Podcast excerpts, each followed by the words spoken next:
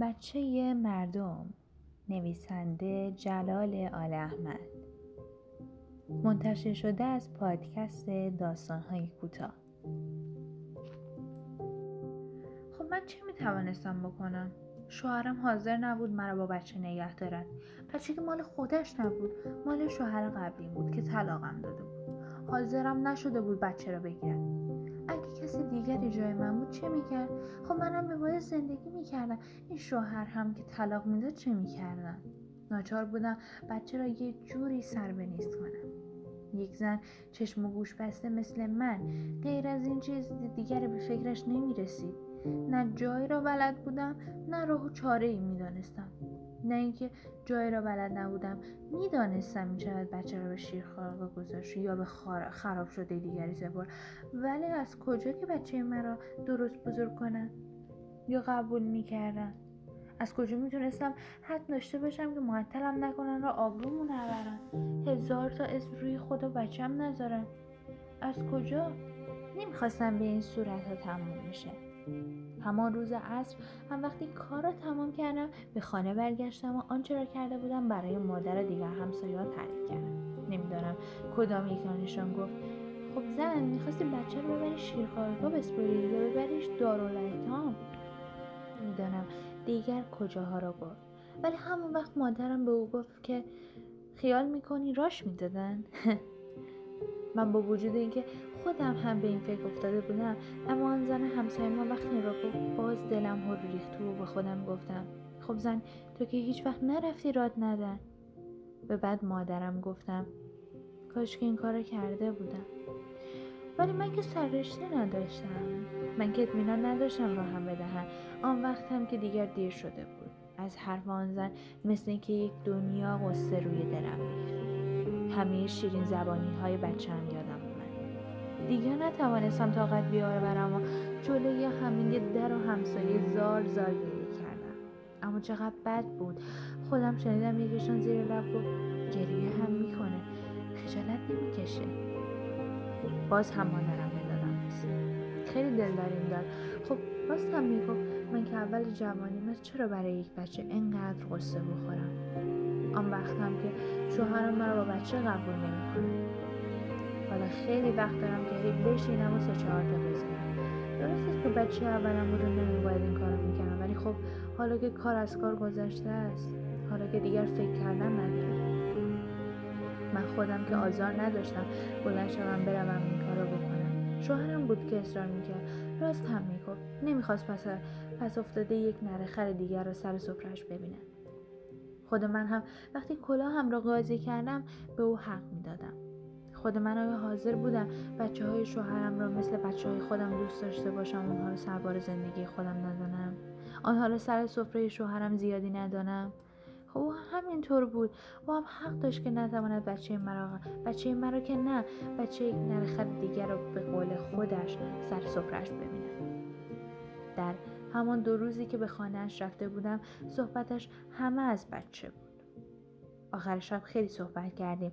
یعنی نه اینکه این خیلی حرف زده باشیم. او باز هم راجع به بچه گفت و من گوش دادم. آخر سر گفتم خب میگی چی کنم؟ شوهرم چیزی نگفت.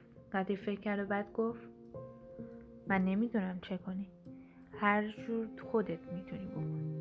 من نمی‌خوام پس افتادگی نره خر دیگر سر خود سفره خودم ببینم. راه و چاره هم جلوی پام نذاشت. آن شب پهلوی من نیامد. مثلا با من قهر کرده بود. شب سوم زندگی ما با هم بود. ولی با من قهر کرده بود. خودم نمی‌دانستم که می‌خواد مرا غصب کنه تا کار بچه رو زودتر یک سره کنم. صبحم که از در خانه بیرون رفت گفت زور که میام دیگه نواز بچه رو ببینم ها من تکلیف خودم رو از همون وقت می‌دونستم. حالا هرچه فکر می‌کنم نمی‌توانم بفهمم چطور دلم راضی شد ولی دیگر دست من نبود. چادر نمازم را به سرم انداختم دست بچه را گرفتم و پشت سر شوهرم از خانه بیرون رفتم. بچم نزدیک سه سالش بود. خودش قشنگ راه می‌رفت. بعدش این بود که سه سال عمر صرفش کرده بودم. خیلی بد بود. همه درد هایش تمام شده بود. همه شب بیداریهایش مانده هایش گذشته بود و تازه اول راحتیش بود. ولی من ناچار بودم کارم را بکنم. تا دم در ایستگاه ماشین پا به پایش افتادم. کفشهایش را پایش کرده بودم.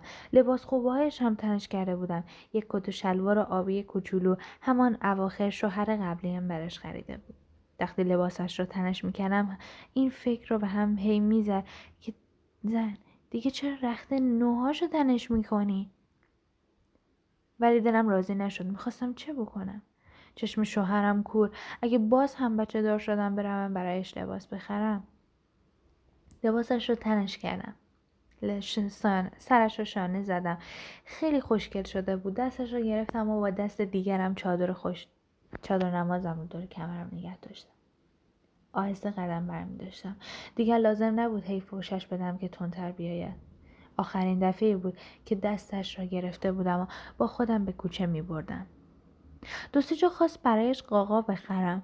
گفتم اول سوار ماشین بشیم بعد برات قاقا می‌خرم. یادم از آن روز هم مثل روزهای دیگر هی از من سوال می‌کرد. یک از پایش توی چاله افتاده بود و مردم دورش جمع شده بودند. خیلی اصرار کرد که بلندش کنم تا ببیند چه خبر است. بلندش کردم و اصر را دید. دستش خراش برداشته بود و خون آمده بود. دید وقتی زم... زمینش گذاشتم و گفت مادر دستش اوخ شده بود. گفتم آره جونم حرف مادرش رو نشنید اوخ شده. تا دم ایستگاه ماشین آهسته آهسته می‌رفتم. هنوز اول وقت بود و ماشین ها شلوغ بود و من شاید نیم ساعت تو ایستگاه موندم تا ماشین اومد. بچم هی ناراحتی می‌کرد و من داشتم خسته می‌شدم. از بس سوال می‌کرد حوصلم رو سر برده بود. دو سه بار گفت پس مادر چطور شده ماشین که نیومده پس بریم قاقا بخریم و منم برایش گفتم الان خواهد آمد گفتم وقتی بالاخره سوار ماشین شدیم قاقا هم برایش خواهم خرید. بالاخره خط هفتم را گرفتم و تا میدان شاه که پیاده شدیم بچه باز هم حرف می‌زد و هی می‌پرسید. یادم از یک بار پرسید ما در کجا میدیم من نمی‌دونم چرا یک مرتبه بیان که بفهمم گفتم میریم میشه بابا. بچه هم کمی به صورتم نگاه کرد و بعد پرسید ما در تودون بابا؟ من دیگر حوصله نداشتم. گفتم جونم چقدر حرف می‌زنی؟ اگه حرف زنی برات قاقا نمی‌خرم حالا چقدر دلم میسوزد؟ اینجور چیزها بیشتر دل آدم را میسوزانند چرا دل بچم را در آن دم آخر اینطور شکستم؟ از خانه که بیرون اومدیم با خودم عهد کرده بودم که تا آخر کار عصبانی نشوم. بچم را نزنم فوشش ندهم باهاش خوش رفتاری کنم. ولی چقدر حالا که دلم میسوزد. چرا اینطور ساکتش کردم؟ بچه حکم دیگر ساکت شد و با شاگرد شوفر که برایش شکلک در میآورد حرف می‌زد. اما من نه به او محل گذاشتم نه بچم که هی رویش را به من کرد و گرم اختلاط و خنده شده بود. میدان راه گفتم نگه داشت و وقتی پیاده شدم بچم میخندید. میدان شلوغ بود و اتوبوس ها خیلی بودن و من هنوز وحشت داشتم که کارم را بکنم. مدتی قدم زدم. شاید نیم ساعت شد. اتوبوس ها کمتر شدن. آمدم کنار میدان. ده شایی را از جیبم آوردم و بچم دادم.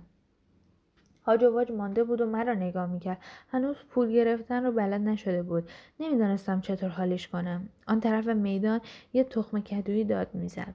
با انگشتم نشانش دادم و گفتم بگی. برو قاقا بخر. ببینم بلدی خودت بری بخری.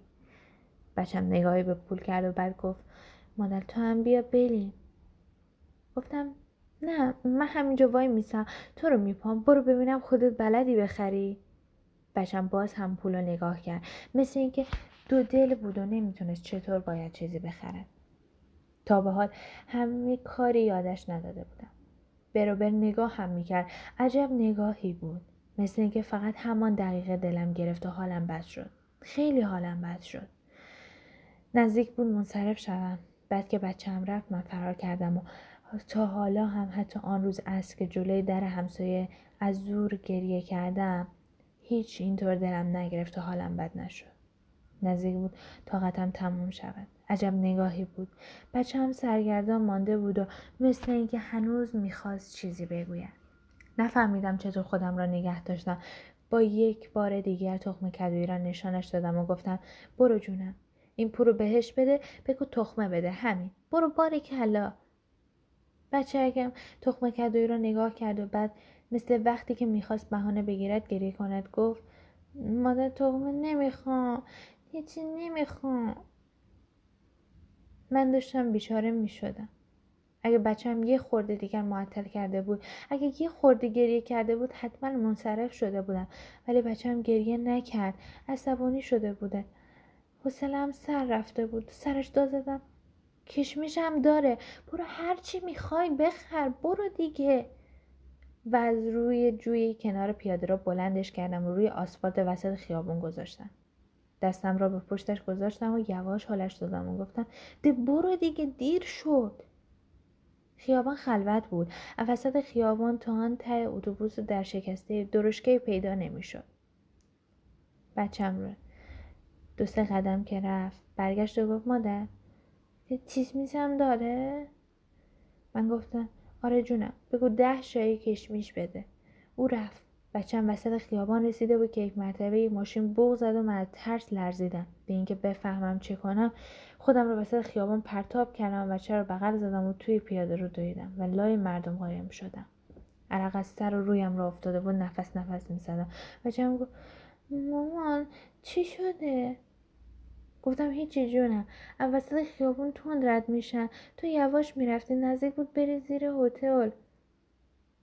اینطور که را می‌گفتم نزدیک بود گریم میفته بچم همونطور زیر بغلم بود و گفت خب مادر منو بذار زمین دفعه تون میلم. شاید اگه بچه اگه می حرف رو نمی‌زد من یادم رفته بود که برای چه کار آمدم ولی این حرفش مرا از نو به استراحت انداخت. هنوز اشک چشمهایم را پاک نکرده بودم که دوباره به یاد کاری که آمده بودم بکنم افتادم. به یاد شوهرم که مرا غضب خواهد کرد افتادم. بچهام را ماچ کردم و آخرین ماچی بود که بر صورتش برمی داشتم. ماچش کردم و دوباره گذاشتمش زمین و باز هم در گوشش گفتم تند برو جونم ماشین میادش. باز خیابان خلوت بود و این بار بچم تند تر رفت. قدم های کوچک را به عجله بر می داشت و من دو سه بار ترسیدم که من باید پاهایش تو هم به پیش از او زمین بخورد آن طرف خیابان که رسید برگشت و نگاهی به من انداخت. من دامن دامنهای چادرم را زیر بغلم جمع کرده بودم و داشتم راه میافتادم. همین که بچه چرخید به طرف من نگاه کرد سر جایم خوش شدم. درست است که نمی‌خواستم بفهمد من دارم میرم ولی برای این نبوده سر جایم خوش زدم. مثل یک دزدی که سر به زنگا مچش را گرفته باشن شده بودم خشکم زده بود و دستهایم همونطور زیر بغلهایم مانده بود. درست مثل آنکه دفعه سر جیب شوهرم بودم. همون شوهر سابقم و کندوکاو می‌کردم و شوهرم از در رسید. درست همانطور خوش زده بود. دوباره از عرق خیس شدم. سرم را پایین انداختم و وقتی به هزار زحمت سرم را بلند کردم بچم دوباره راه افتاده بود که به تخم کدویی برسد.